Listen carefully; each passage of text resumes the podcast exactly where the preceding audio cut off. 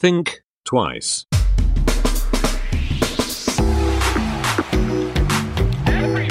Think twice. Der Podcast über Innovationen, Werte und Wandel. Herzlich willkommen bei Think Twice, dem Podcast über Innovationen, Werte und Wandel mit Patrick Breitenbach. Und Nils Benson. Hallo Patrick. Hallo Nils.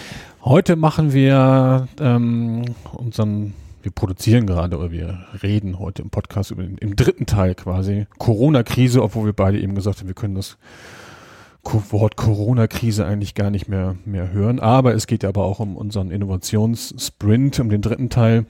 Und da haben wir tatsächlich auch eine Menge Fragen bekommen ähm, von den Zuhörerinnen und Zuhörern und wir haben uns mal so exemplarisch mal mal mal die Fragen von von Gabi, ähm, die uns netterweise ähm, ein paar Fragen gestellt hat, mal ähm, vorgenommen und und weil ich glaube, die sind ganz gut stellvertretend für für alle anderen Fragen, die können wir ganz gut zusammenfassen und ähm, dass wir die heute mal mal mal durchgehen.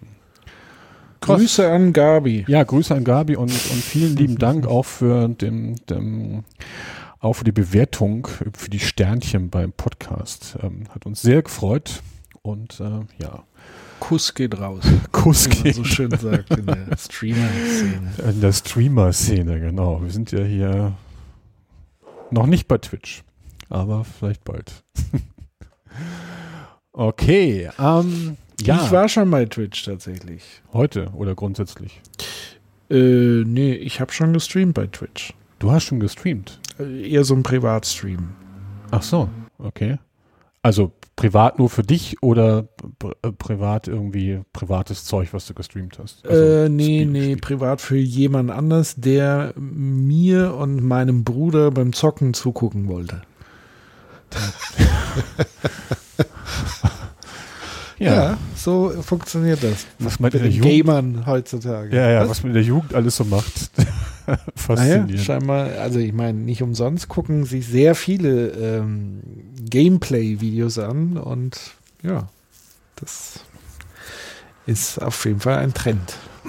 das ist in jedem Fall ein Trend. Ähm, ich bin da noch nicht so ganz angekommen, aber Bist ja auch kein Gamer. ich bin auch kein Gamer. Ich bin auch, glaube ich, zu alt dafür. Ich, bin- ich bin aber tatsächlich, ich war noch nie ein Online-Gamer. Ähm, und ähm, Das keine Frage des Alters, sondern Ja. eher der Interessenslage. der Interessenslage, Bisschen, genau. Also ich kann ja da auch wirklich, okay ist. Also da kann mir jeder alles erzählen, da bin ich totaler Anfänger. Aber vielleicht, äh, vielleicht mal eine Frage da draußen. Vielleicht gibt es ja interessante Spiele. Vielleicht gibt es irgendwas, wie man mich, alten Mann, an das Thema auch heranführen kann. Und vielleicht sitze ich dann übernächste Woche auch mit irgendeiner Perücke und Sonnenbrille bei Twitch und streame irgendwelche Spiele. nee, aber tatsächlich, das mal kurz als Einschub. Ähm, äh, ich glaube, Autorennen und Fußballspiele werden jetzt tatsächlich doch ähm, wird äh, digital gespielt, oder nicht? Fußball?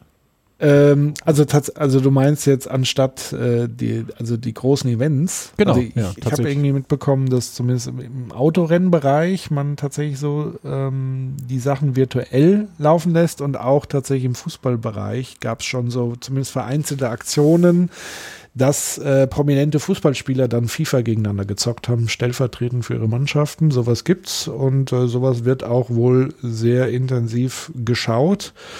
Und ansonsten, ich tummel mich ja sehr oft bei Twitch. Ähm, man kann schon signifikant jetzt in Corona-Zeiten ablesen, dass äh, die, die Zahlen schon nach oben gehen, die, die Viewer-Zahlen. Und ähm, das ist völlig unabhängig jetzt vom Spiel. Die populärsten Spiele sind Spiele sind tatsächlich im Moment eher so Taktik-Shooter, äh, weniger FIFA tatsächlich beim Zugucken, weil es, glaube ich, dann auf Dauer schon ein bisschen langweilig ist. Also wenn, kommt dann immer dieser Promi-Faktor ins Spiel, aber so an sich das Spiel ist jetzt nicht super attraktiv zum Zugucken, beziehungsweise das war erst, als das neue FIFA rauskam, gab es so einen Hype. Da haben dann ganz viele zugeguckt und das flacht dann normalerweise immer ab. Also man kann immer die Grundregel sagen, wenn ein neues Spiel auf den Markt kommt und es gehypt wird, dann wird es auch ähm, geschaut, wenn es dann auch attraktiv ist zum Zuschauen. Das kommt ja noch dazu. Und so kompetitive Spiele sind natürlich in der Regel interessanter zum Zugucken. Aber da sind noch andere Faktoren einfach im Spiel.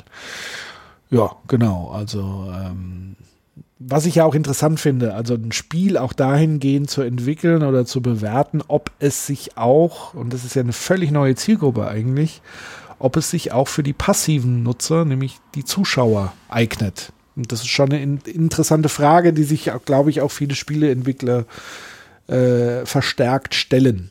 Also nicht nur zu sagen, macht es den Spielern Spaß, sondern macht es auch den Zuschauern, die da zugucken, Spaß. Okay.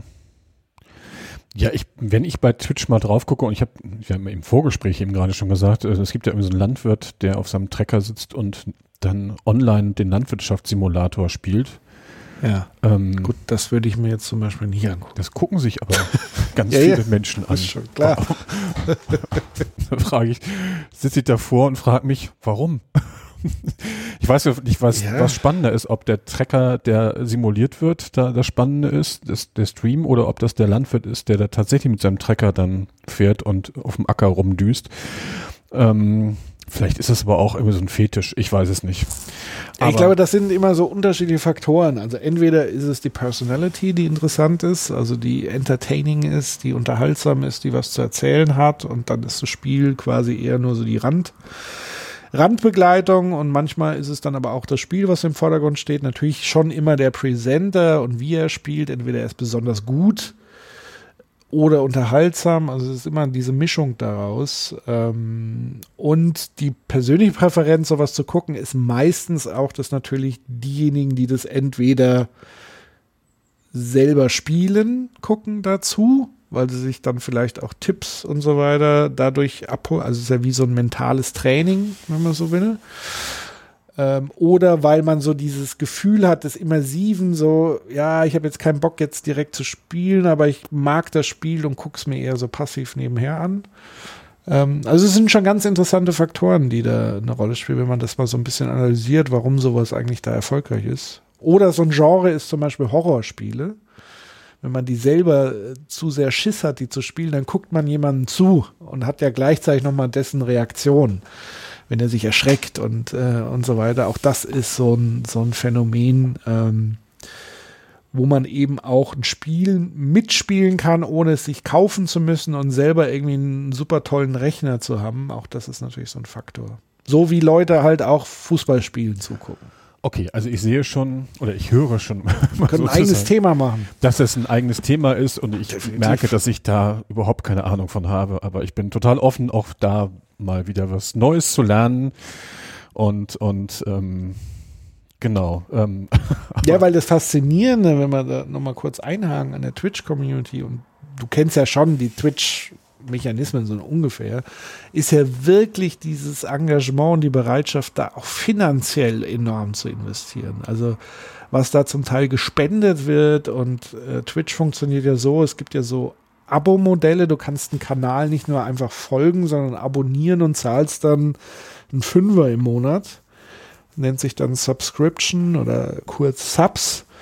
Das heißt, was da auch an Geld fließt, ist unfassbar. Also es ist nicht einfach nur so, dass die Leute ihre Zeit da investieren und den Views schenken, sondern da laufen zum Teil Spenden auch, also es ist nicht unbedingt immer eine Ausnahme, dass da auch im dreistelligen Bereich äh, Summen gespendet wird an, an, an solchen Hosts. Also dass man Hunderter über den Tisch geht.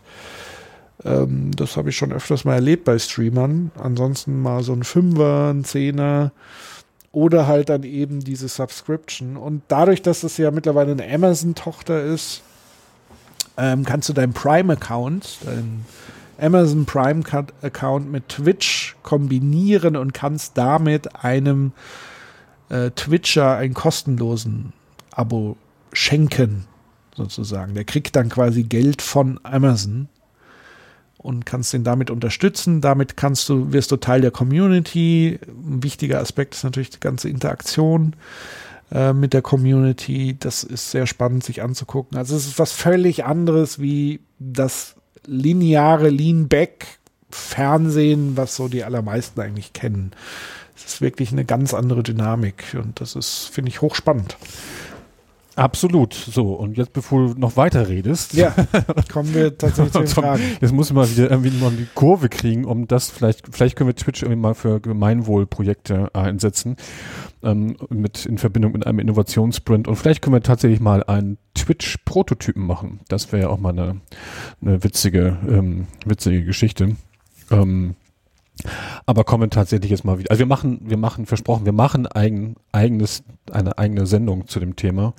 Und da werde ich mich auch mal ein bisschen vorbereiten, weil sonst sitze ich hier nur mit offenen Augen und offenen Ohren und ich kann eigentlich gar nichts sagen, außer mm, mm, spannend, mm, interessant. Aber ähm, das ist ja vielleicht auch ein bisschen blöd äh, in so einem gemeinsamen Podcast. Kommen wir mal zurück zum Innovationssprint und, und äh, zu den Fragen von, von, von Gabi. Und ähm, in der letzten Folge hatten wir ja gesagt, dass wir ähm, Spielregeln definiert haben beim Sprint und, und ähm, Gabi fragt, ob ähm, diese Spielregeln vorher kommuniziert werden, damit sich die damit die Teilnehmer wissen, worauf sich da einlassen in der Woche oder ob wir sie quasi nur kurz vorher bekannt geben. Wie haben wir das gemacht, Patrick, und warum? Also wir haben das definitiv vorher bekannt gegeben. Ähm, das hatte einfach äh, sinnvolle Gründe. Ähm, und zwar ähm, ging es ja bei uns darum zu sagen, wir haben ja nur im Grunde genommen viereinhalb Tage Zeit. Und diese viereinhalb Ta Tage sollten man, sollte man so effizient wie möglich ähm, nutzen. Und die Frage, die uns dann umgetrieben hat in der Vorbereitung, war, okay, was können wir eigentlich vorab online auslagern, damit wir es sozusagen in den viereinhalb Tagen uns nicht damit noch befassen müssen. Das sind so Klassiker wie Briefing-Situationen, sag ich mal. Also Spielregeln sind ja ein Teil der Metaebene zu sagen, wie funktioniert das Spiel hier eigentlich? Jetzt bin ich schon in dieser Spielmetapher drin. Ja, ja. wie funktioniert so ein Sprint eigentlich und was muss ich beachten? Und das war eben ein Element, was wir ganz bewusst vorab ausgelagert haben, damit die Leute A vorab informiert sind, sie wissen, was auf sie zukommt, wir dadurch uns sparen, das nochmal lang und breit am ersten Tag zu erklären, sodass wir sehr viel schneller ins Arbeiten kommen.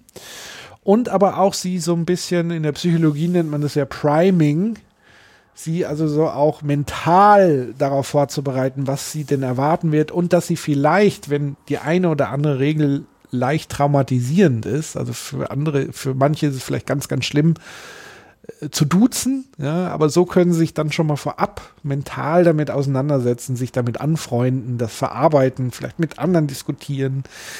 Ähm, und das sind so die Hauptgründe, also Zeitersparnis und wirklich mentale Vorbereitung, damit die Leute genau wissen, was sie erwartet und was von ihnen erwartet wird, äh, damit man einfach schneller ins Arbeiten kommt. Mhm. Oder? Was würdest du sagen? Wir haben es jetzt so gemacht und das war auch genau richtig, aber man kann natürlich auch, das hängt immer so ein bisschen ab von der Gruppe und, und von der Art der Spielregeln. Ähm, man kann die Spielregeln auch am Anfang bekannt geben. Es sind ja auch einfache, unverfängliche Spielregeln dabei, dass eben das Handy weggelegt werden soll.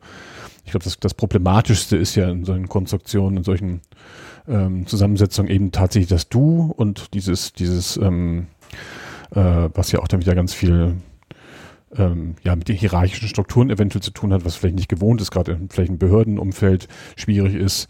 Ähm, aber das war ja so das Schwierigste. Ich habe das aber, das hat sich die letzten Jahre aber auch ganz ziemlich stark aufgelöst, muss ich sagen. Also ich habe auch in sehr konservativen Umgebungen ähm, haben die Leute auch ähm, kein Problem jetzt mit dem Duzen, wenn man das eben bezieht auf diese Zeit, ne, dass man sagt, okay, für heute Nachmittag oder für die Woche oder je nachdem und danach kann jeder wieder machen, was er will.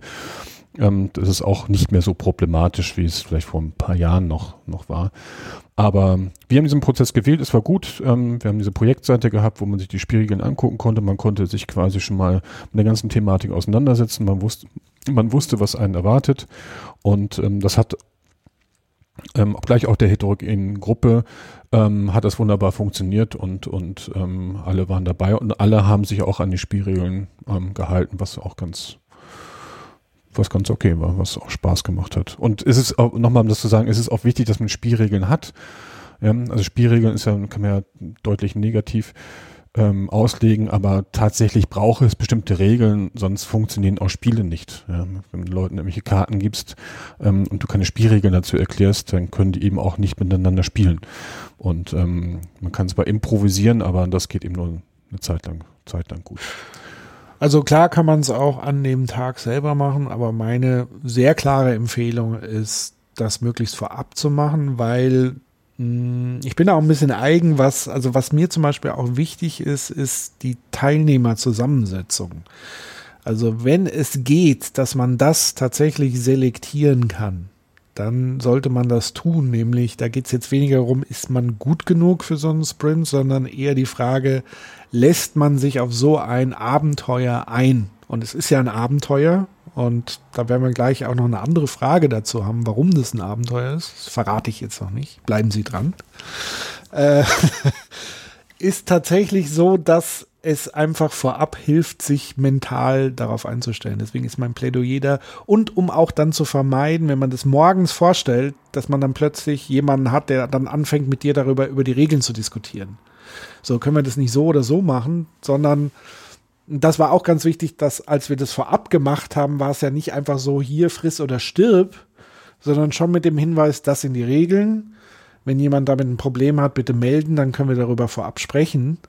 Aber ansonsten, wenn da kein Veto kommt, ist das jetzt so erstmal gesetzt. Ähm, und, und da hilft es das einfach, um zu vermeiden, den Worst Case, das vorab einfach äh, zu tun.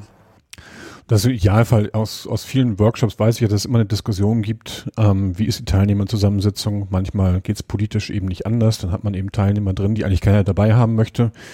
Ähm, mit denen muss man trotzdem dann dementsprechend umgehen. Es gibt natürlich auch manchmal Querulanten. Da muss man sich dann dementsprechend auch mal äh, dann irgendwann mal mal durchsitzen. Und und kommt eigentlich jetzt vielleicht sogar zur Frage zwei ähm, zu den Moderatoren-Skills.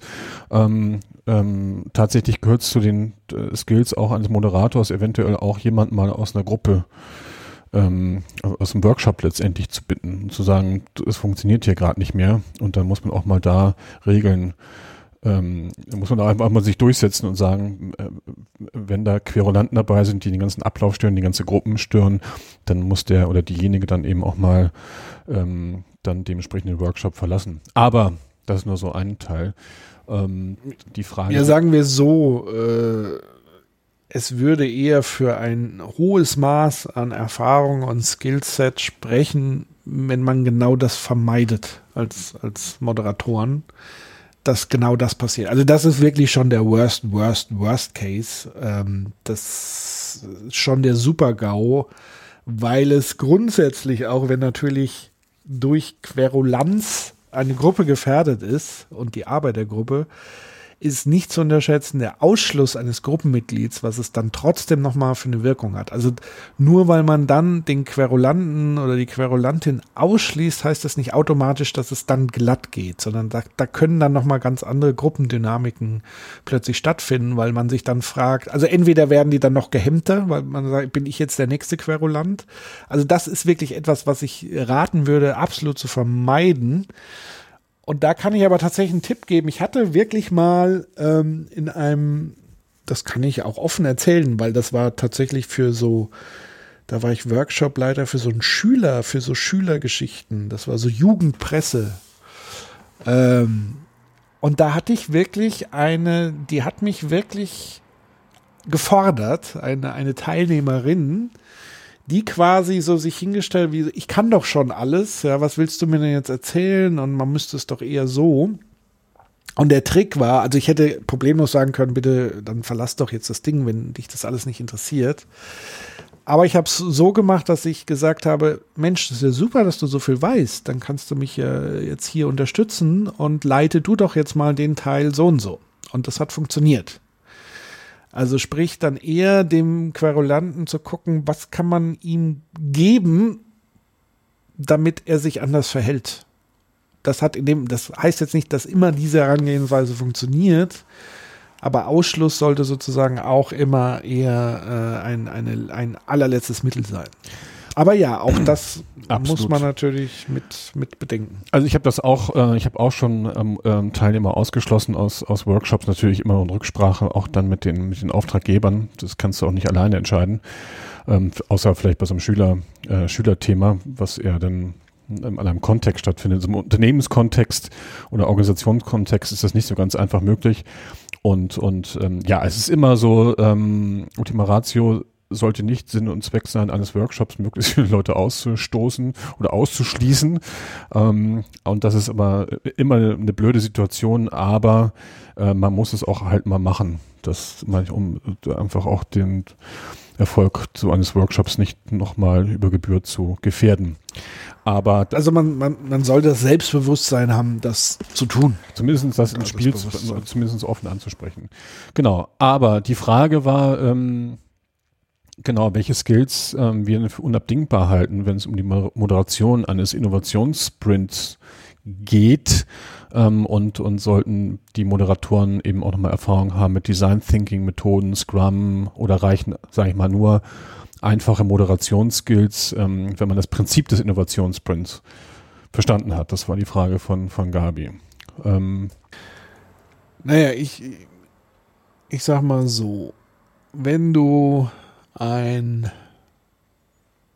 BMX-Fahrer sein willst, also das sind so die 80er Jahre Fahrräder, wo man so Kunststückchen mitmachen kann. Ich weiß nicht, was, was ist denn heute, was wäre denn heute das, das richtige Bild? Ähm, oder Roller Skates und du dich aber in diesen Halfpipes und so weiter runter Kunststückchen machst. So, angenommen, du, du würdest das gerne machen, dann kannst du ja erstens mal anfangen, dir ein Buch auf Amazon auszuleihen, ähm, um über das Rollerskaten was zu erfahren. Du kannst dir Tutorials angucken und so weiter. Das ist so die erste theoretische Stufe. Das bringt dir schon grundsätzlich was.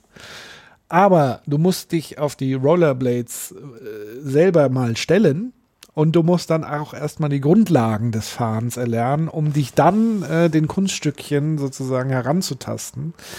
Und so ein bisschen ist das, glaube ich, nicht nur bei, bei Sportarten und so weiter, sondern auch tatsächlich bei, bei Workshop-Anleitung. Also natürlich brauchst du so ein methodisches Grundwissen. Das bedeutet aber nicht nur, dass du jetzt eine Methodik irgendwie lernst, wie Design Sprint und du nudelst das dann durch, sondern je mehr Methodiken du kennenlernst und du in deinem Köfferchen hast, also das sage ich jetzt mal, da reicht auch theoretisches Wissen im ersten Schritt, um überhaupt mal zu wissen, was für eine Bandbreite an Methodiken gibt es. Dann musst du diese Methodiken natürlich mal ausprobieren mit Leuten und sie bewerten und feststellen, okay, das passt, passt vielleicht nicht. Ähm, also das heißt, um auf die Frage zu beantworten, muss man vorher alles äh, kennen und wissen? Jein. Also es schadet nicht, viel theoretisches Wissen zu haben. Es ist aber umso wichtiger, das wirklich auszuprobieren, zu erfahren, sowohl als Teilnehmer als auch als, als Moderator dann selber. Also auch da gilt so ein bisschen das Experimentieren und die Erfahrung. Ähm, und ein ganz wichtiger Punkt, dazu wollten wir, glaube ich, auch nochmal eine Episode machen, das Thema ähm, Improvisation. Also das ist zumindest das, was wir beiden sehr bevorzugen, eben ja, es ist ganz hilfreich, eine Checkliste zu haben und einzelne Methodikenschritte, aber es ist tausendmal wertvoller, ähm, improvisieren zu können, weil man plötzlich merkt, hoppla, wir können jetzt nicht von Schritt zwei auf Schritt drei einfach so rübergehen, da stimmt was nicht, wir müssen was verändern und was anders machen. Genau, das ist der, genau, dieses Thema Improvisation ist ganz wichtig. Ähm, ich bin immer so ein bisschen der, ein Gegner von, ähm, so von so zertifizierten Moderationsausbildungsgängen nach dem Motto, da macht jemand drei Wochen äh, Seminar Innovationssprint oder vier Wochen online jetzt oder macht dann ähm, den, den Design Thinking Zertifikat. Das kann man alles machen, aber ähm, dann schadet auch nicht. Schadet also, auch nicht, aber ähm, ähm, es ist sicherlich, sind sicherlich nicht die Skills, die man dann lernt, um tatsächlich dann einen, einen, einen guten Workshop zu machen oder einen guten Sprint äh, zu moderieren ähm, sondern es ist immer nur ein, das, das, sind die theoretischen Grundlagen und ich glaube, ist das, was Patrick ja eben schon, was du ja schon gesagt hast, dass eben die Praxis da tatsächlich ähm, zählt und, und, und das Ausprobieren, das Improvisieren und, und ich glaube, ja, je nachdem, was für ein Thema ist, braucht man ein bisschen Erfahrung ähm, im, im Bereich Moderation. Also Innovationssprints ist jetzt sicherlich kein Anfängerthema. Das kann man, das kann man so sagen, weil man eben dieses ganze Thema Improvisieren vielleicht noch gar nicht beherrscht, weil man ja gar nicht weiß, was man improvisieren soll oder wie man es improvisieren soll, weil man auch viel zu wenig dann ähm, Erfahrung hat. Und das ist auch in diesen Design Thinking äh, Workshops ja immer wieder auch der Punkt, dass so Leute irgendwie eine Ausbildung machen, halten sich dann für Design Thinking äh, Moderatoren und ähm, arbeiten dann Checklisten ab im Kopf Und, und ähm, das geht, das kann man auch zwei, drei Stunden am Nachmittag mal machen, aber in einer Woche ähm, kommt man da nicht mit klar. Das, dann dann, dann, dann ähm, ist man zu sehr an seinen, mit seinen Checklisten beschäftigt und kann sich gar nicht auf, den, auf, den, auf die Gruppenprozesse letztendlich ähm, einlassen. Und das ganz Entscheidende ist tatsächlich dann auch das Thema, also wenn man fragt, braucht man Talent dafür, ähm, kann man sagen, ja, man könnte es Talent nennen, man könnte es aber auch Haltung nennen, man könnte es Persönlichkeit nennen. Das ist schon mal wichtig, dass man so eine gewisse Haltung an den Tag legt, nämlich genau das, was eigentlich in den Sprints ja auch erfordert wird, nämlich diese Nutzerzentrierung beziehungsweise diese, diese Konzentration auf die Menschen, mit denen ich umgehe. Ja, also wenn man permanent nur um sich selber kreist äh, und keinerlei Empathie für andere hat und sozusagen ein Gespür entwickelt oder ein Gespür hat für Gruppenprozesse, für persönliche Anim Animositäten, wie auch immer, das gilt es schon sozusagen als Grundset irgendwie zu haben. Man sollte empathisch sein, man sollte neugierig sein, man sollte offen sein. Auf der anderen Seite muss man schnell wieder springen können in, in ja, ich will nicht sagen in dieses Autoritäre, aber man muss schon auch klare Ansagen machen können. Also all das, ich weiß, du hast den Vergleich zum Coach, zum äh, Spieltrainer, aber im Grunde genommen ein guter Trainer heute zeitgemäß ähm, deckt sich mit dem eines guten Workshop-Moderators, finde ich. Also so ein bisschen die des zurückgenommenen Leaders, ähm, der halt eher auf die Individuen, aber auch als die, auf die Gruppe eingehen kann und zuhört. Und nicht wie früher vor 20 Jahren die Bundesliga-Trainer, die so mit hartem Drill. Auch diese Art gibt es ja, diese Haltung. Wäre zumindest jetzt meine Ansicht, dass das eher von der Haltung her passt, zumindest zu Design Sprints als, als Workshop-Trainer. Das ist ja auch nochmal die Frage, ist, was heißt, welche Art von Workshop? Ne? Also wir sprechen jetzt wirklich nur über diesen Sprint-Ansatz zu sagen, sehr experimentell, interdisziplinär, so. Und da muss man natürlich ein anderes Skillset auch mitnehmen. Genau, weil sonst hältst du als Moderator die eine Woche auch einfach nicht durch. Das geht nicht, wenn du immer noch damit beschäftigt bist, jetzt ähm, alles richtig zu machen und deine, deine Zettel irgendwo hinzulegen und auch ja nichts zu vergessen. Das funktioniert nicht. Mein Tipp ist einfach, ähm, wenn man sowas macht, vielleicht das erste Mal als Co-Moderator oder zweimal als Co-Moderator oder ähm, als, als Facilitator aber mitzugehen, sich das anzugucken, zu lernen, abzugucken und dann sein eigenes Ding draus machen. Ähm, und und vielleicht besser als jetzt von 0 auf 100 gleich einen Innovationssprint durchzuführen, wenn man gerade mal ein Buch drüber gelesen hat. Ja, okay. Hast du noch Ergänzungen, Patrick? Äh, wenn das jetzt die Frage, welche Skills, ähm, mm, also was zumindest beim, beim Innovationssprint nicht schadet, das, was wir beide ja mitnehmen, ist so diese Prototyping-Skills. Ähm, wenn man die natürlich mit hat, also sozusagen Teilnehmern zu unterstützen beim Prototyping und auch das Wissen um Tools, das Wissen um die Bedienung. Also wenn die ähm, Teilnehmerinnen und Teilnehmer sich entschließen, ein kleines Filmchen zu produzieren, dann wäre es gut, wenn die Moderatoren ähm, wissen, A, gibt es die Geräte, die dabei sind, B, wie kann man das jetzt schneiden, C, wo kann man das einbetten und so weiter.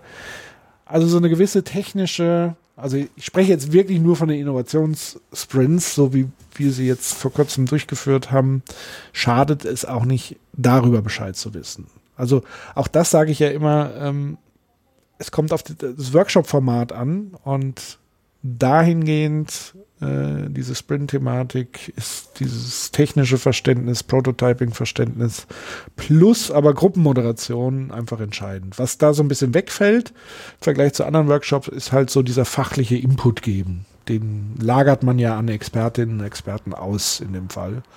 Also hier ist es eher eine Moderation, Motivation und eine handwerkliche Unterstützung, die man hier gibt. Mhm. Okay, dann kommen wir zur dritten Frage. Das hast du eben schon ein bisschen, bisschen angeteasert, nämlich den unterschiedlichen Materialien für die, für die Visualisierung, für das Prototyping. Also Video, Podcast, Programmiertechnik etc. Äh, ähm, etc. pp. Und sie fragt, Gabi fragt, welches Equipment ist Must-Have und welches Nice-to-Have? Und könnte es sein, dass unterschiedliche Equipments helfen, Fantasie und Improvisation zu beflügeln? Was ist da unsere Meinung zu? Mein erstes Must-Have, wir können ja erstmal die Must-Have machen, so im Wechsel, bis uns nichts mehr einfällt, ist tatsächlich das Smartphone. Was witzigerweise äh, in der Regel, die wir vorher, die Spielregel formuliert haben, zu sagen, bitte Smartphone weglegen, wobei wir dann in Klammern haben, aber wenn wir es natürlich zum Arbeiten brauchen, dann nehmen wir es äh, natürlich mit, weil das Smartphone ist für mich ein Must-Have, also muss nicht jeder Teilnehmer. Meistens hat ja auch jede Teilnehmerin, jeder Teilnehmer eins dabei. Aber mindestens sollte man welche zur Verfügung haben, weil es eben das ultimative Prototyping, Research, was auch immer Tool ist, was jeder permanent in der Tasche trägt ähm, und jeder so ungefähr weiß, wie es mit umgeht. Also ein Must-Have, klar. Absolut. Also statt dem, statt dem Smartphone kann man natürlich dann auch nochmal kleine Kameras haben. Ähm, ich habe auch schon Workshops gemacht, da haben alle Teilnehmer so eine Einwegkamera mehr oder weniger bekommen und dann mussten sie rausgehen und, und haben Fotos gemacht. Ähm, das hängt auch mal wieder ein bisschen davon ab, was so Sinn, was so Hintergrund ist und was Ziel dieses Workshops ist, aber Kamera, Smartphone in jedem Fall. Ähm, äh, dann letztendlich hängt das auch so ein bisschen davon ab, ähm, wie man selber drauf ist. Also äh, wenn, wenn man als Moderator eine gewisse Affinität hat zu irgendwelchen Techniken, dann kann man die natürlich auch mit einbringen. Ich sage jetzt mal, was ich, Lego beispielsweise. Und es gibt ja viele, die eben auch mit Lego auch Lego Serious Play kann man, ist auch eine Methodik, die mit Lego arbeiten, die mit, mit, mit, mit Holz arbeiten, mit, mit, ähm, mit Fischertechnik, wie das hieß äh, oder heißt, äh, arbeiten. Das ist so, also man, da hat man so, so einen Baukasten, mit dem man selber auch am liebsten irgendwie rumspielen würde. Und das kann man auch alles mitbringen. Darüber hinaus natürlich ganz viel Materialien auch, mit denen man eventuell Kunst machen kann, also dem man Collagen machen kann, also Zeitschriften, wo man was ausschneiden kann, ganzen Scheren, Kleber etc. pp. Also letztendlich äh, fällt mir gerade so ein Bild ein, so äh, gutes Equipment eines Kindergartens, wo, wo möglichst viele Dinge ähm, da sind, mit denen man äh, spielen kann und mit denen man Sachen ausprobieren kann. Ähm, wenn ich jetzt spezifische Prototypen brauche, ähm, wo es beispielsweise jetzt nicht um, um nur Ideen geht, sondern vielleicht auch um Verpackungsdesign oder dergleichen, ähm, dann brauche ich natürlich eben auch dafür die Materialien, dann brauche ich eben die Pappe, dann brauche ich die Messer und dann brauche ich eventuell Sachen zum, ähm, zum Konstruieren. Äh, Wenn es jetzt in unserem Fall ging es um eine Website mit, mit, mit multimedialen Inhalten, dann brauche ich natürlich dafür alle, ähm, alle Materialien, das Hauptwerkzeug hat Patrick ja gerade gesagt, das Smartphone, äh, mit dem man arbeiten kann. Wir hatten den Luxus, dass wir noch verschiedene Rechner hatten, mit denen man dann arbeiten konnte, dass man schneiden konnte. Das ist so das, das, das ähm, von meiner Seite aus nochmal so ein Thema, wenn man so Online-Tools hat, mit denen man gerne arbeitet, die es ja mittlerweile auch viel gibt, die mittlerweile auch eine sehr gute Qualität haben, dann kann man eben auch die zur Verfügung stellen und, und damit die, die Teilnehmer dann arbeiten lassen oder spielen lassen. Ja. Neben, sage ich mal, Must-Have Prototyping Materials, ganz wichtig, äh, ein Must-Have der äh, Time-Timer, also sprich, muss nicht der Original-Time-Timer, das ist ja ein Markenname sein, aber natürlich ein Zeitinstrument, was von der gesamten Gruppe einsehbar ist und ein deutliches Signal abgibt, weil äh, diese Sprints beinhalten, dass man Zeittaktungen vorgibt und Zeitgrenzen vorgibt und deswegen braucht man natürlich ein entsprechendes Tool, um das sichtbar und hörbar zu machen. Genau, also das ist ein Time-Timer, ist eine Uhr, also jeder hat ja so seine eigenen Ideen, manche, manche Workshop-Leiter haben dann eben auch so eine Triangel und, und ähm, Aber das ist ja kein Zeitinstrument. Ja, die Zeit läuft in die Uhr, ist das Zeitinstrument. Ja. Wenn die Zeit abgelaufen ist, wird okay. die Triangel bedient. und daraus kann man dann letztendlich auch nochmal so ein Ritual machen, so ein Running Gag machen. Running Gag beim Time Timer ist halt auch, dass sie irgendwann nervt, ähm, wenn dieser schräge Ton, schräge Ton erklingt. Ähm, und und ähm, ja, ganz kurzer Tipp, wenn man noch ein altes, ein altes Pad hat, iPad oder keine Ahnung was, es gibt ja auch die Time Timer App dafür. Äh, die kostet, glaube ich, zwei Euro oder zwei Dollar und, und die kann man sich dann auf ein altes iPad ähm, äh, laden. Die funktioniert teilweise auch. Ich habe noch so ein uralt ähm, iPad. Das habe ich jetzt, ist quasi jetzt mein Time-Timer-iPad geworden. Und ähm, also man muss da tatsächlich nicht ähm, die, die fast 60 Euro teure Uhr kaufen, sondern man kann das auch mit der App lösen. Aber auch da kann man wieder rumspielen und jeder hat so sein eigenes Instrument, mit dem man dann, oder sein eigenes Ritual. Ähm, ich habe sogar mal jemanden gehabt, der hat immer kurz Saxophon gespielt, wenn die Zeit abgelaufen ist. Auch das geht. Also. Ja, dann braucht man ähm, Must-Have sind äh, Whiteboards, Schrägstrich Metaplan, Wände oder generell Wände, an denen man Dinge befestigen kann. Also sprich entweder große Papierbögen mit Post-its drauf oder überhaupt Post-its. Ähm, man kann jetzt auch darüber streiten, Post-its, Zeitalter von Nachhaltigkeit, muss es noch sein und so weiter. Ähm, für diese Variante, die wir gemacht haben, finde ich es schon sehr, sehr hilfreich, ähm, die Papierform. Und mir ist jetzt bisher auch noch nichts wirklich begegnet, was sozusagen den, den gleichen Effekt hatte, nur ohne Papier. Und deswegen sind Post-it, Stifte und Wände, an denen man was befestigen kann, sehr, sehr wichtig aus meiner Sicht für den Prozess, für die Gruppe. Genau, die man auch mal, weil es gibt ja auch mal so eine Art von Galerie, da kann man mal durchgehen, man kann auch mal sich inspirieren lassen, ähm, man kann auch mal bestimmte Dinge überdenken. Es gibt tatsächlich nichts Vergleichbares. Ähm, es gibt natürlich diese Multifunktionswände, die sind extrem teuer, extrem aufwendig ähm, und da kann man das quasi simulieren. Man könnte auch hingehen mit Beamer jetzt irgendwie ähm, Post-its quasi an die Wand werfen. Ähm, ist aber dann natürlich wieder aus Moderationssicht ein bisschen schwierig, weil ich muss dann immer noch die ganze Technik ähm, immer kontrollieren und immer noch ähm, laufen halten. Und meistens geht immer irgendwo irgendwie was schief und sei es nur der Akku ist leer oder das Kabel ist kaputt oder oder oder. Und da ist tatsächlich noch äh, die Post-its-Variante ähm, tatsächlich die oder vergleichbare Produkte, ist ja keine Werbung hier, ähm, sind da geeignet. Was tatsächlich aber zu Reaktanz in letzter Zeit geführt hat bei, bei Workshops, sind diese, diese selbstklebenden Folien, die man auch ans Fenster hängen kann. Also da sind die Teilnehmer jetzt schon ein bisschen empfindlicher und sagen, hm, das ist ja Plastik, ähm, das haben wir nicht so gerne und sind teuer und sind tatsächlich ähm, ähm, nicht gerade umweltfreundlich ähm, an der Stelle. Wenn sie wiederverwertbar wären, wäre es okay dann sind die auch sehr, sehr gut. Absolut, sind aber leider nicht wiederverwertbar, kann ich aus eigener Erfahrung sagen. Lassen sich schlecht abwischen, abwaschen, lassen sich tatsächlich nicht wiederverwenden und äh, der große Nachteil dieser, dieser, dieser Folien ist, wenn man sie länger, ich habe sie auch mal hier im Büro hängen gehabt, nach drei Wochen sind die von Staub, also ziehen den ganzen Staub an, den ganzen Dreck an und, und äh, dann sehen die auch nochmal aus wie Sau. Also ähm, lieber darauf ähm, verzichten. Also möglichst viel Material zum Prototypen, Zeitungen äh, oder irgendwas, Material, was man zerschneiden kann, äh, Online-Tools ähm, und ansonsten Beamer ist Beamer ist natürlich ganz, ganz, ganz wichtig, klar. Beamer, äh, Beamer und was mir in dem Zusammenhang auch einfällt, man sollte sich tatsächlich ähm, einen Bluetooth-Lautsprecher ähm, besorgen oder eben, wenn man einen guten Lautsprecher hat, den man immer an einen Rechner anschließen kann, auch den gibt es ja mittlerweile auch relativ günstig. Und äh, man kann sich auch da, und das ist auch total empfehlenswert, auch eine Playlist vielleicht im Vorwege schon zusammenstellen, äh, um dann dementsprechend auch nochmal Musik einspielen ähm, zu können. Da muss man natürlich auf GEMA achten und, und, und dergleichen, also entweder eigen, muss man tatsächlich. Man muss, ja, ist eine öffentliche Aufführung, ist äh, GEMA-pflichtig.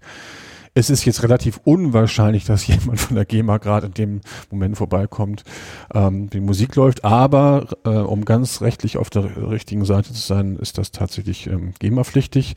Man kann natürlich A, ähm, man kann natürlich A eigene Musik ähm, aufnehmen und abspielen, wenn man eben Musiker ist. Oder es gibt mittlerweile auch ähm, im Internet verschiedene Soundplattformen, ähm, die man nutzen kann und dann kann man sich eben GEMA-freie Musik ähm, zusammenstellen und die ist mittlerweile auch auf einem sehr guten Niveau. Ähm, ähm, kostet irgendwie 120 Euro im Jahr. Wenn man das häufiger braucht, lohnt sich das durchaus. Und da kann man sich seine Playlisten zusammenstellen und Musik oder auch Soundeffekte runterladen und, und kann aber auch dann das nachher für die Vertonung von eventuell Dokumentationen nutzen ähm, und, und ist nochmal so ein bisschen so ein emotionaler Trigger. Also Musik ist tatsächlich auch nochmal atmosphärisch ähm, nochmal ein gutes, gutes Tool, was man einsetzen kann.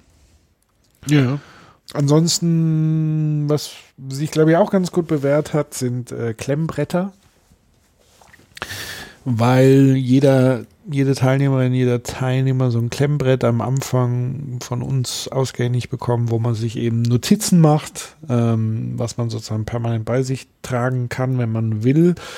Und weil man halt, äh, man hat ja nicht einen festen Sitzplatz irgendwo. Also man sitzt jetzt nicht in so einem Konferenzzimmer äh, wie man es vielleicht aus irgendwelchen Seminaren kennt, sondern man bewegt sich auch immer frei durch den Raum und um sich dann Notizen zu machen, wenn man beispielsweise so eine Ideenausstellung hat, ist so ein Klemmbrett natürlich sehr, sehr hilfreich, um Dinge zu notieren.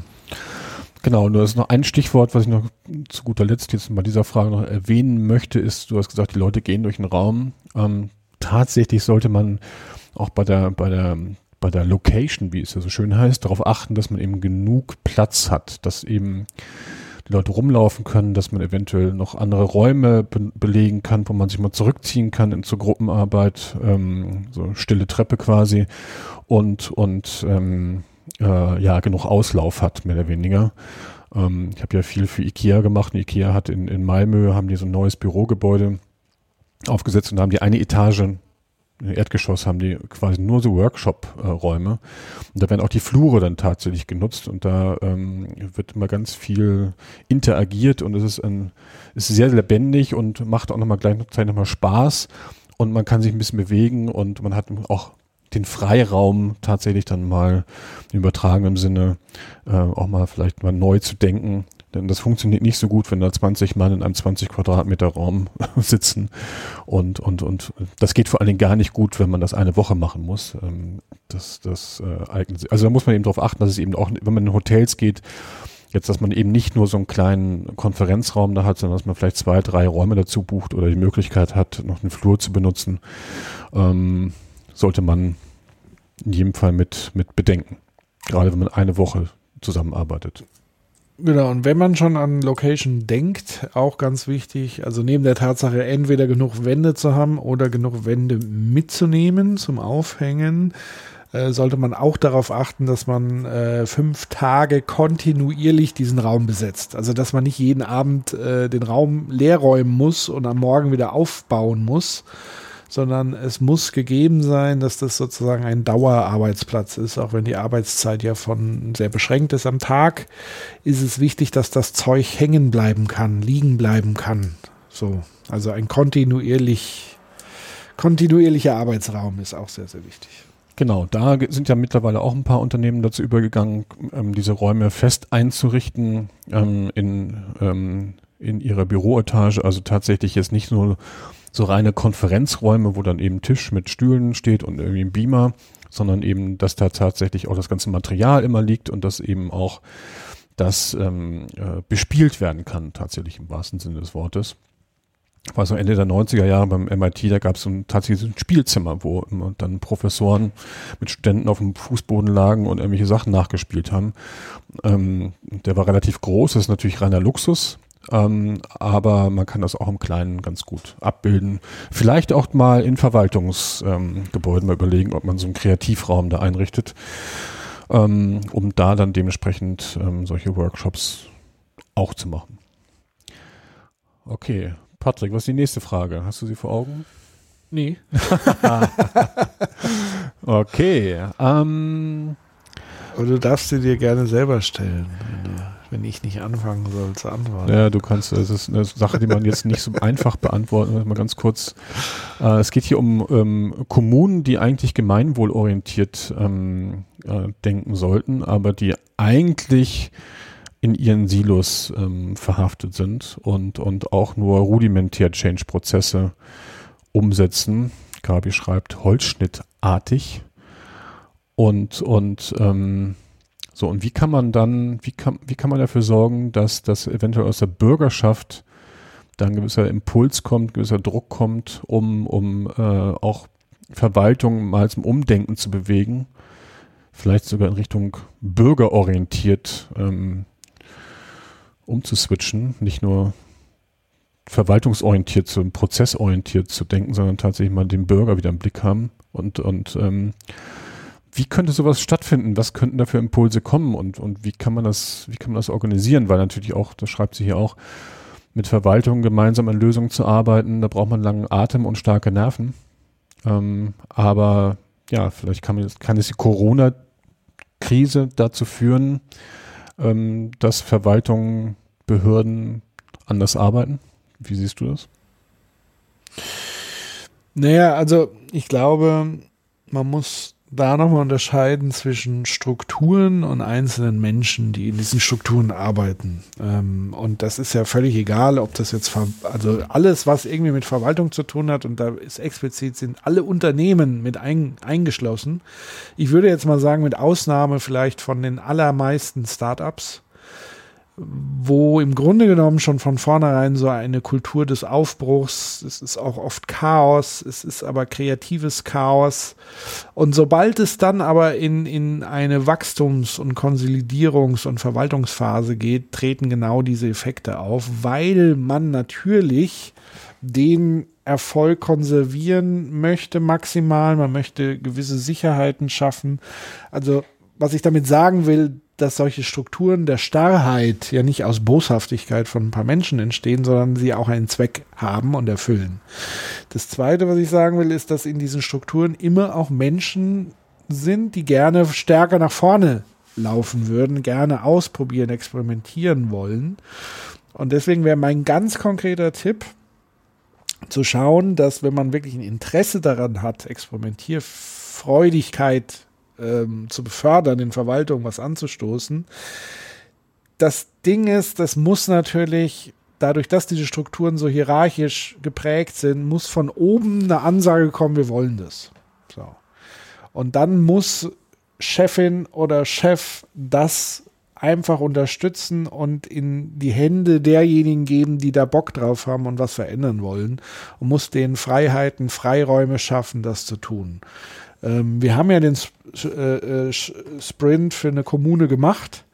Und da war einfach aber auch der Fall gegeben. Also man hatte eine Leitung, die das methodisch gut findet und unterstützt und ausprobieren will. Und man hatte Leute, ähm, die da Lust drauf hatten, das durchzuführen, durchzuziehen. Und natürlich gibt es dann auch Leute, die man erst dann überzeugen muss. Und das ist halt der Punkt, wenn man aber sowas mal macht, so ein Sprint mit einer Kommune, dann merkt man plötzlich, dann merken vielleicht auch vorher Leute, die so geprägt waren von diesem bürokratischen, dass es auch ganz anders geht. Dann merkt man plötzlich, wie sie aufatmen, aufblühen, ähm, weil das eine ganz andere Art von Arbeiten ist, mit dem sie in Kontakt kommen, wo sie aber auch sehr viel rausziehen können. Das heißt, der Tipp wäre, ähm, solche Experimente, solche neue Formen stärker auszuprobieren und auch in kleinen Schritten das zu machen und zu gucken, okay, das funktioniert im Kleinen, wie können wir das jetzt auf die nächste Stufe heben, wie können wir das jetzt noch stärker implementieren. So Schritt für Schritt und die Kräfte bündeln, die, die es dafür nöt, not, nötig macht. Also ich würde eben per se nicht sagen, das geht alles nicht oder man muss da immens ein riesen Rad drehen, um das zu verändern, eine Revolution anzetteln sondern kleine evolutionäre Schritte. Was würdest du sagen? Also ich würde zustimmen, dass sowas schon top-down irgendwie ähm, zumindest wohlwollend begleitet werden sollte. Die Kommune, für die wir das gemacht haben, haben ja einen sehr jungen Bürgermeister, ähm, der auch selber so ein bisschen agiler ist. Ja, wir haben in NRW haben wir auch so ein paar jüngere äh, Bürgermeister, die auch vielleicht anders agieren als die ähm, die Älteren der Zunft und, und ähm, ja, also Verwaltung ist natürlich genauso äh, wie, wie Banken, Versicherungen, überall da, wo es klar geregelte Prozesse gibt, wo es Hierarchie, wo es Hierarchien gibt, wo es auch wenig Verantwortung gibt, äh, Entschuldigung, für, Veränderungen gibt. Ähm, da ist natürlich immer schwierig, dann mit solchen Themen ähm, tatsächlich ähm, umzugehen. Ich, auf der anderen Seite, wir sehen es ja jetzt auch in der, in der in der Corona-Krise, wie, wie schnell ähm, auch Verwaltungen ähm, zum Beispiel jetzt das Thema auf die Beine stellen können, dieses ähm, die Soforthilfe dann dementsprechend aufzusetzen. Also die IT vorzubereiten, die Prozesse aufzubereiten. Also da musste ja letztendlich schon mal improvisiert werden, weil es keine definierten Prozesse und Regeln für diese Situation gab oder vielleicht auch noch gar nicht gibt. So, und ich glaube einfach, dass, dass ähm, wir uns und auch Verwaltungen zukünftig immer stärker sich mit diesen Themen auseinandersetzen müssen, dass sie in Situationen kommen, ähm, die, die anders sind und, und, und dass man dann eben auch dieses, dieses anpassungsfähige, dieses agile auch dann dementsprechend auch in einer Behörde braucht, jetzt nicht nur im Bereich der IT-Entwicklung, sondern auch grundsätzlich im Bereich der der, der ganz normalen Behördenarbeit. So, und welche Impulse jetzt von draußen kommen können, ähm, schwierig zu sagen, wie, wie sich jetzt letztendlich so ein paar Dinge entwickeln. Ich glaube, wenn man so im Bereich Bildung ist, könnte ich mir schon vorstellen, dass jetzt einige Impulse von draußen kommen, wo man mit, vielleicht mit, mit den ganzen ähm, Playern, hätte ich beinahe gesagt, also mit, mit, mit Schulen, mit, mit Verwaltungen, mit Behörden, mit Eltern, vielleicht auch mit Schülern, vielleicht neue, neue, neue Formate finden kann, ähm, wo man gegenseitig voneinander lernen kann. Das müssen jetzt nicht nur Innovationssprints sein, das können auch modifizierte World Café Formate sein, ähm, wo man unterschiedliche ähm, Zielgruppen einladen kann und einem einfach mal Nachmittag gestaltet und guckt, dass mit so kleinen Experimenten letztendlich, dass man da gute, eine gute Basis entwickelt, ähm, und, und, und diese Basis dann nutzt, um eben auch dann positiv darüber zu erzählen. Weil dieses Storytelling als Instrument ist da, glaube ich, ganz entscheidend, ähm, dass sich einfach dann neue Geschichten setzen und durch die neuen Geschichten dann letztendlich auch ganz langsam natürlich sich eine andere Kultur entwickelt. Ähm, das lässt sich ja jetzt nicht immer durch Change-Prozesse aufsetzen, durch irgendwelche ja, definierten Dinge, wie sich Kultur verändern sollte, sondern das Kultur entwickelt sich ja unter anderem auch eben auch Unternehmenskultur oder Behördenkultur, Verwaltungskultur entwickelt sich ja eben auch durch die Geschichten, die erzählt werden. Und da gilt es eben möglichst viele kleine, gute Geschichten zu entwickeln. Das wäre so ähm, der Punkt. Nichtsdestotrotz steht und fällt, das, wird mir ja nochmal bewusst, wie, während du da das erzählst, ist tatsächlich steht und fällt mit den Kräften, die die Entscheidung treffen. Weil die Impulse spätestens seit der Digitalisierung sind permanent vorhanden. Sie sind sogar überstark. Also wir haben ja quasi eine Impulsüberflutung da draußen. Nur das steht und fällt mit der Bereitschaft, dem zuzuhören, das zu verinnerlichen und daraufhin was anzustoßen, weil der Druck ist ja permanent da.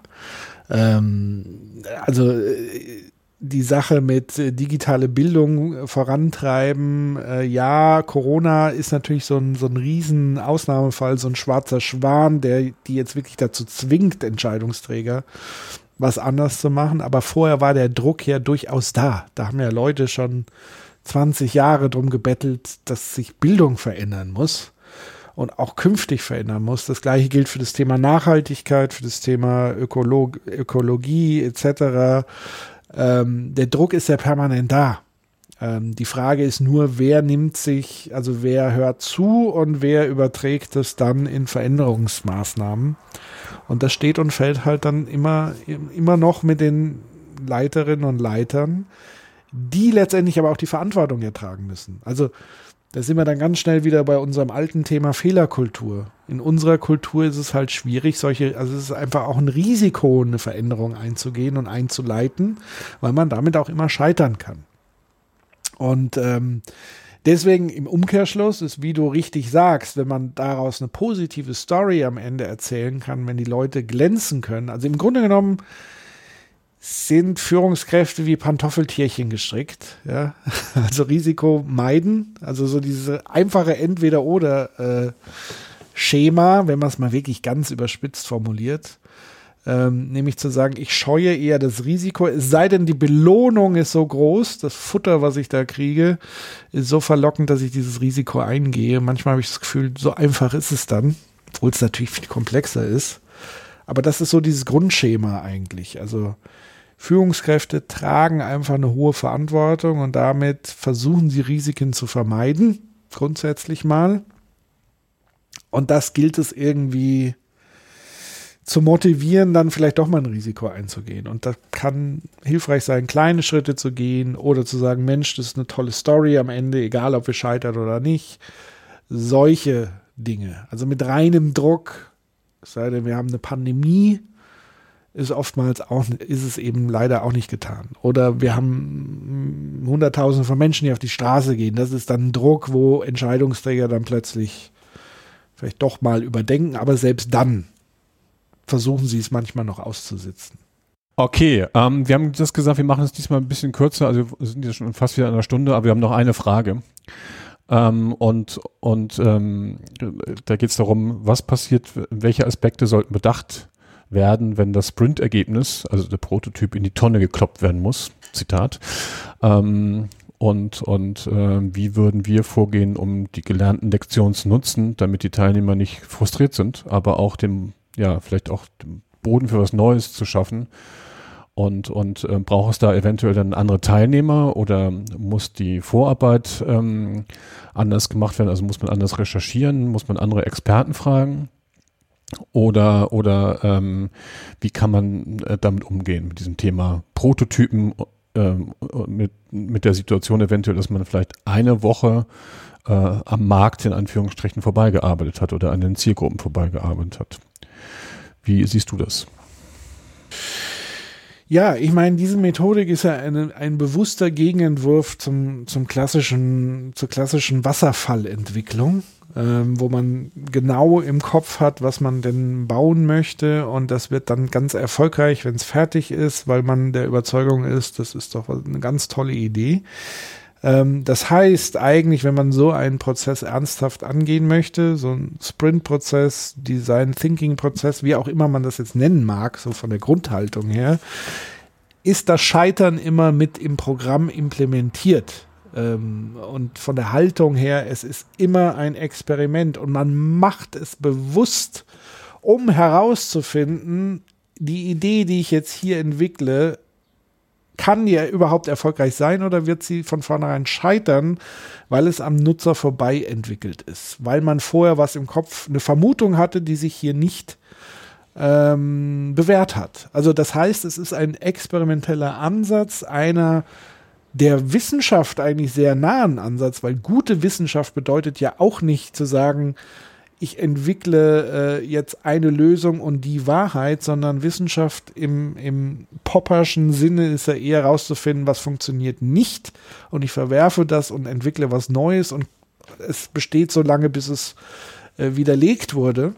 Und so kann man sich eben diesen Prozess auch vorstellen. Also das heißt, Grundsätzlich muss man, glaube ich, am Erwartungsmanagement ähm, arbeiten, den Teilnehmern, den Auftraggebern von vornherein sagen, hör zu, es kann durchaus sein, dass hier am Ende nicht nichts rauskommt, weil das wäre ja auch falsch, weil eine Erkenntnis, dass etwas scheitert, ist wertvoller mitunter.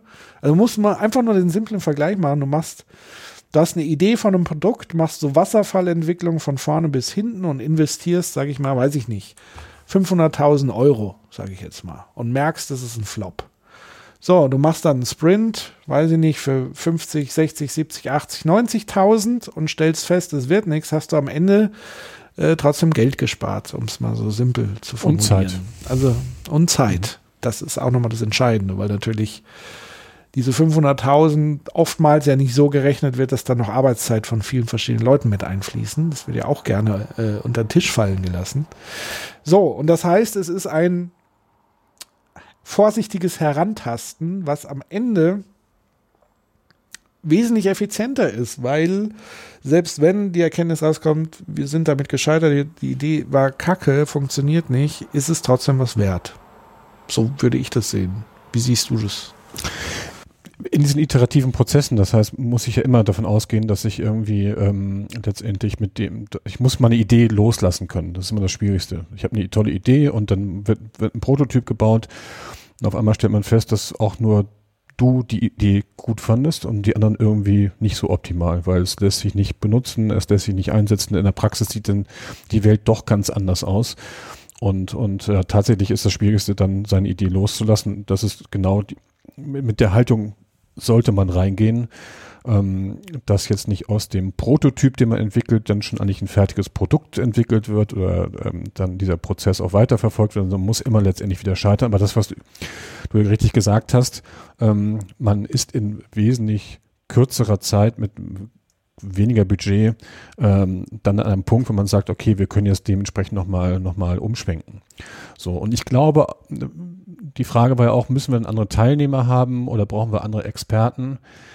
Ähm, wir haben ja vor, oder Patrick hat vorhin schon gesagt, ich glaube, wenn man Menschen hat, die einen gewissen, ähm, gewissen Erfahrungsschatz haben, die eine gewisse Haltung haben, die eine gewisse Offenheit haben, die in so einen Prozess reingehen, die können dann auch letztendlich auch die verworfene Idee dann nochmal neu denken.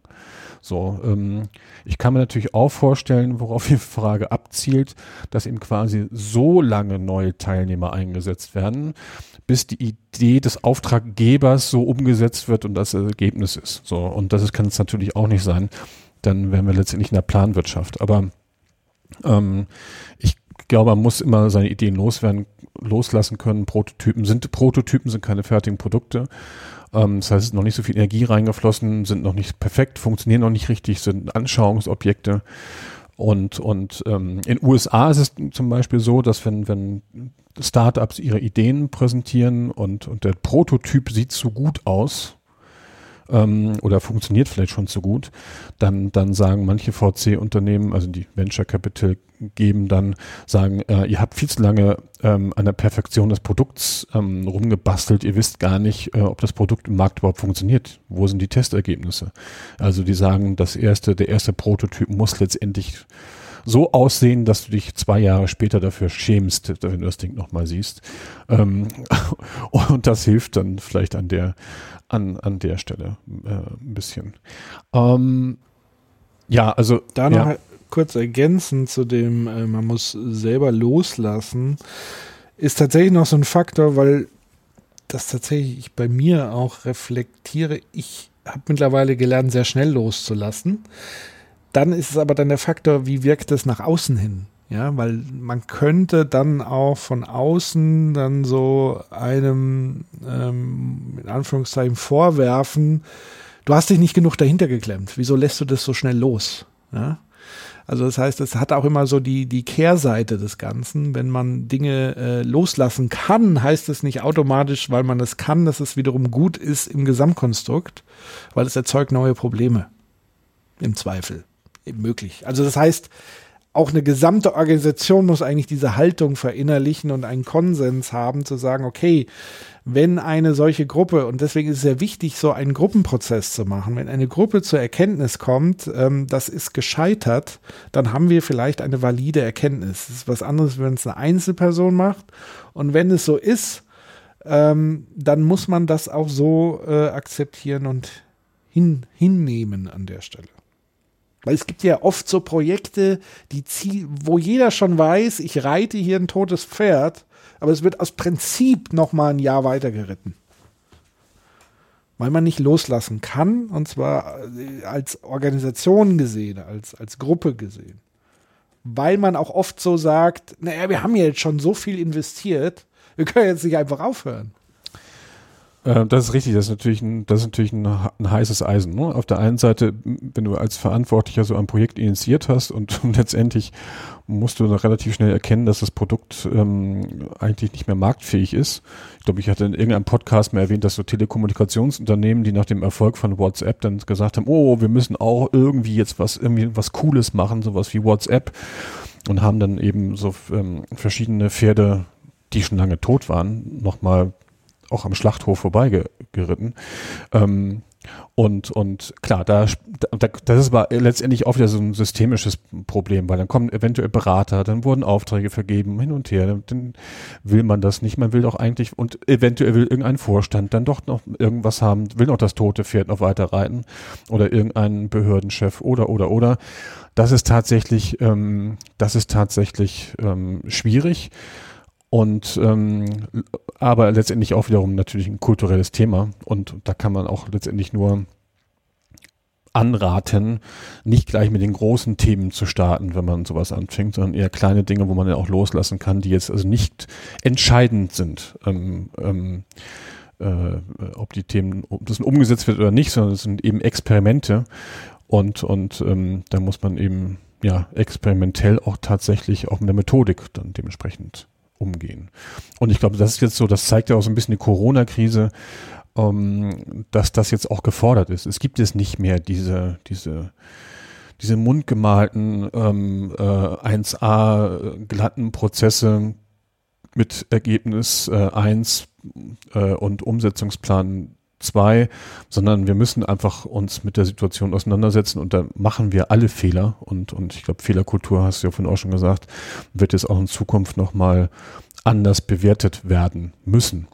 Ähm, aber da werden auch Organisationen, Verwaltung, Behörden unterschiedlich mit, mit, mit, mit umgehen. Ähm, ein Punkt vielleicht noch, das ist jetzt eigentlich auch wieder ein neues Thema. Ähm, ähm, Gabi schreibt noch, ihre große Sorge ist, dass so die, und das ist, habe ich mir auch gerade die Frage gestellt, ob wir, ob wir jetzt nicht so eine, aus so einer Filterblasendiskussion hier führen, die intellektuell zwar ganz fein ist, aber vielleicht auch irgendwie so an der, an der Realität ein bisschen momentan vorbeigeht, weil man stellt ja schon fest, das zeigt jetzt auch gerade die, die, die Zeit und die Krise sozusagen, dass eben die Scheren immer größer werden zwischen digital affinen, digital abgehängten, ähm, unterschiedlicher Bildungsstandard etc., wirtschaftliche Situation, das wird jetzt alles so offenbarer und, und ähm, ich wie kann man, wie kann man ähm, eventuell auch mit diesen Innovationssprints, da vielleicht mal die Klammern zu setzen, wie kann man da Lösungen entwickeln, dass diese Schere nicht so weit auseinander ähm, oder nicht weiter auseinander geht? Eignen sich da solche Instrumentarien für ähm, oder brauchen wir da nochmal neue Ansätze?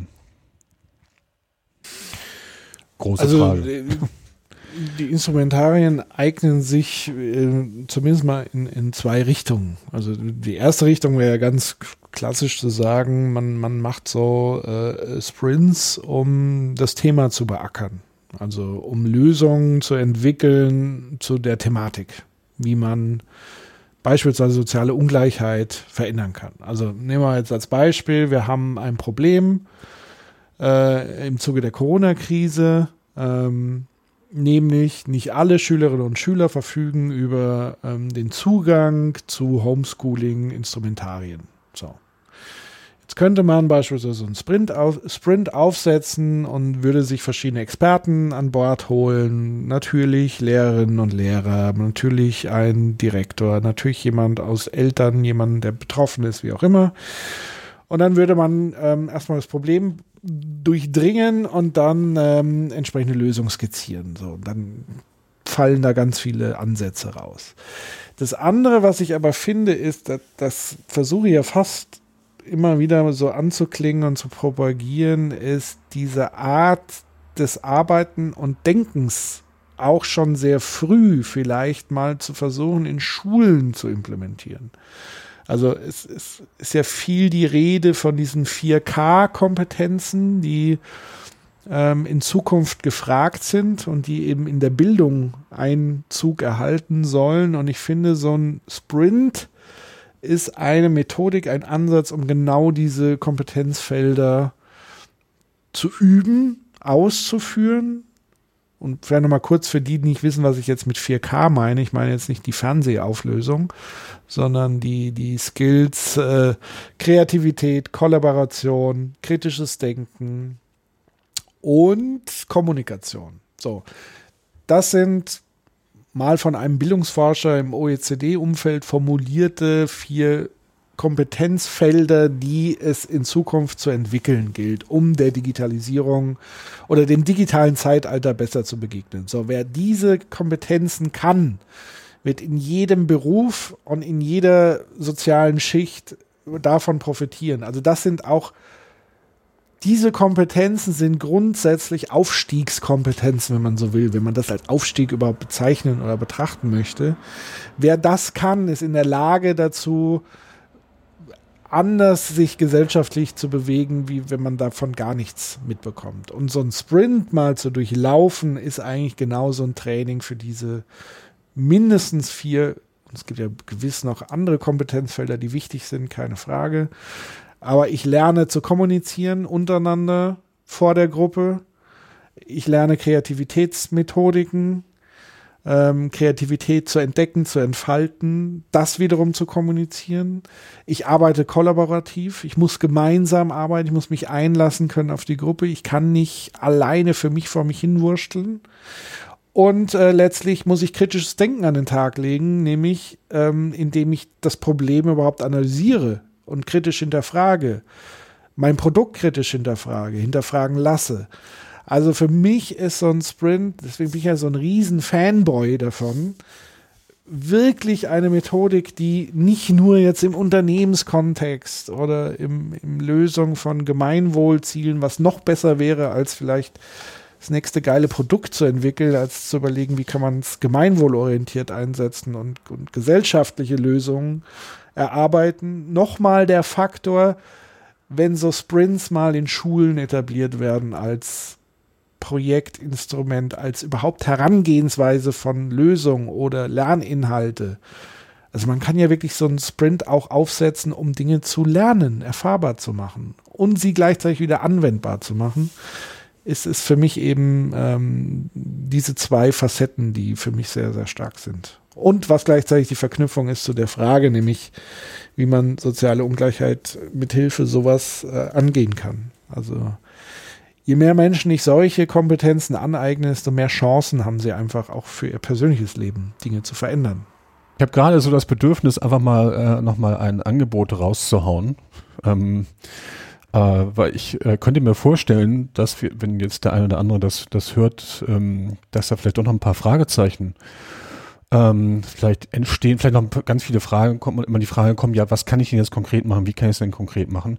Und ähm, ähm, einfach nur als Angebot, falls ihr, sie, falls ihr irgendwelche Fragen habt, falls ihr sowas vorhabt in eurer Behörde, in eurer Schule, ähm, in irgendeiner, in einem Sozialunternehmen, ähm, natürlich auch in, natürlich in normalen Unternehmen auch, aber sag ich mal eher so, uns interessiert eigentlich, glaube ich, eher so das Gemeinwohlthema, ähm, dann bitte nehmt Kontakt mit uns auf und vielleicht können wir euch ähm, gute Tipps geben oder gut sehen, aber vielleicht können wir euch helfen, euch begleiten, vielleicht können wir auch, das müssen wir sehen, vielleicht auch entgegenkommen, äh, was die Durchführung oder die Moderation so eines Themas ähm, angeht. Ich glaube, ähm, ich, also für mich kann ich zumindest sagen, dass, dass ich auch unter Umständen bereit bin, so ein Thema mal pro bono zu machen. Ich weiß jetzt nicht, wie es bei dir aussieht, Patrick, ob wir das ähm, machen können. Ich glaube, es hängt vom Einzelfall ab. Aber scheut euch nicht, uns zu fragen. Also ähm, da helfen wir sicherlich ähm, gerne. Und wir können euch vielleicht nochmal den einen oder anderen Tipp ähm, auch nochmal außerhalb jetzt dieser speziellen Fragestellung geben. Ähm, genau, Fragen kostet. Fragen kostet gar nichts, genau. So, ja, was machen wir denn als nächstes? Also Improvisation ähm, wäre mir, lege mir sehr am Herzen. Improvisation und Fokussierung in der Kombination ja. finde ich sehr spannend. Ähm, und äh, Gaming wollten wir Gaming machen? machen? wir auch, ja. Ähm, äh, also Gaming und Gamification vielleicht. Gamification, man, genau. Dieses das nochmal, das alte Jane McGonigal Buch mir nochmal äh, zu Herzen nehme und mal so die Grundlagen von Gamification vielleicht nochmal thematisiert, wenn es jemand interessiert. Das weiß ich, für mich sind es ja immer so alte Kamellen, aber für viele natürlich was Neues. Und ich bin mir dann immer unsicher. Aber so geht es uns ja beiden. so geht's uns. Also wir denken ja immer, das ist doch alt, das muss man doch schon wissen, aber das ist natürlich auch eine arrogante Herangehensweise, weil natürlich immer neue Leute dazukommen und auch neue Leute ihre Silos ja auch verlassen bewusst, um sich neue Dingen zu widmen. Und ja, sch äh, schreibt uns doch gerne einfach mal, was ihr denn von euch, uns, ihr äh, von uns wünschen würdet, was wir mal besprechen sollten. Und gern, gerne auch so äh, äh, QA-Geschichten, also Fragen beantworten, das, das mag ich sehr gerne. Also lieber als jetzt so ein Thema groß und breit aufzubereiten. Genau, das könnt ihr auch über unsere Website machen, think-twice.studio. Da haben wir einen Menüpunkt, der heißt Fragen. Das ist ein Online-Formular, was man ausfüllen kann. Und, und ähm, da könnt ihr uns dann direkt Fragen stellen. Und ähm, ich habe ja letztes Mal gesagt, wir haben auch die WhatsApp-Gruppe, ähm, haben wir mal wieder reaktiviert und, und ihr könnt auch direkt auf der Website unten ein bisschen runterscrollen. Da steht nicht nur die Nummer von unserer WhatsApp-Gruppe, also die Telefonnummer, sondern es ist auch ein Live-Button ähm, dort angezeigt. Und wenn ihr da draufklickt, könnt ihr quasi direkt mit uns chatten. Das weiß der Patrick noch gar nicht so, wie er jetzt guckt, aber ähm, genau. Ähm, ist auch ganz neu. Äh, wurde ein Live-Chat mit WhatsApp dort integriert und vielleicht kommen da noch ein paar andere Sachen äh, in Zukunft. Wir wollen ja noch mal ein paar neue Formate entwickeln und die werden wir dann alle unter Think Twice unter anderem ähm, anordnen, subsumieren. Okay, ja, das war's von meiner Seite. Lieber Patrick, vielen Dank. Ähm, liebe Leute da draußen, vielen Dank, dass ihr zugehört habt. Hoffen, wir hoffen, dass wir so ein paar Fragen beantworten können, dass sie vielleicht hilfreich waren. Wie gesagt, ihr könnt uns immer noch mal weiter fragen und löchern. Fragen kostet nichts, wie Patrick gerade gesagt hat. Also geht raus oder geht an den Hörer, geht an die Tastatur, stellt uns Fragen. Äh, ihr seid herzlich, herzlich eingeladen. Wir gucken mal, wann wir die nächste Folge machen, aber ein paar Themen haben wir ja schon aufgelistet. Du suchst mal dann ein Buch. Ich suche mir schon mal irgendein Online-Spiel raus, was du mir dann beibringst. Ähm, und dann vielleicht zocken wir auch nur noch und streamen dabei bei ja, vielleicht machen wir das tatsächlich ja, das Gamification-Thema in einem Twitch-Livestream. Das würde sich zumindest mal anbieten. Genau. Und dann werden einfach mal ein paar, werden dem alten Mann mal ein paar Games vorgestellt. Wer ist jetzt von uns beiden der alte Mann? ja, ja, du lachst. Ja, das äh, lasse ich jetzt äh, offen okay, an der Stelle. Alles klar, mein Lieber. Bis zum nächsten Mal. Ja. Und ihr da draußen bleibt gesund. Freut und ihr draußen, genau. Passt auf euch auf. Auf bald. Auf bald. Ciao.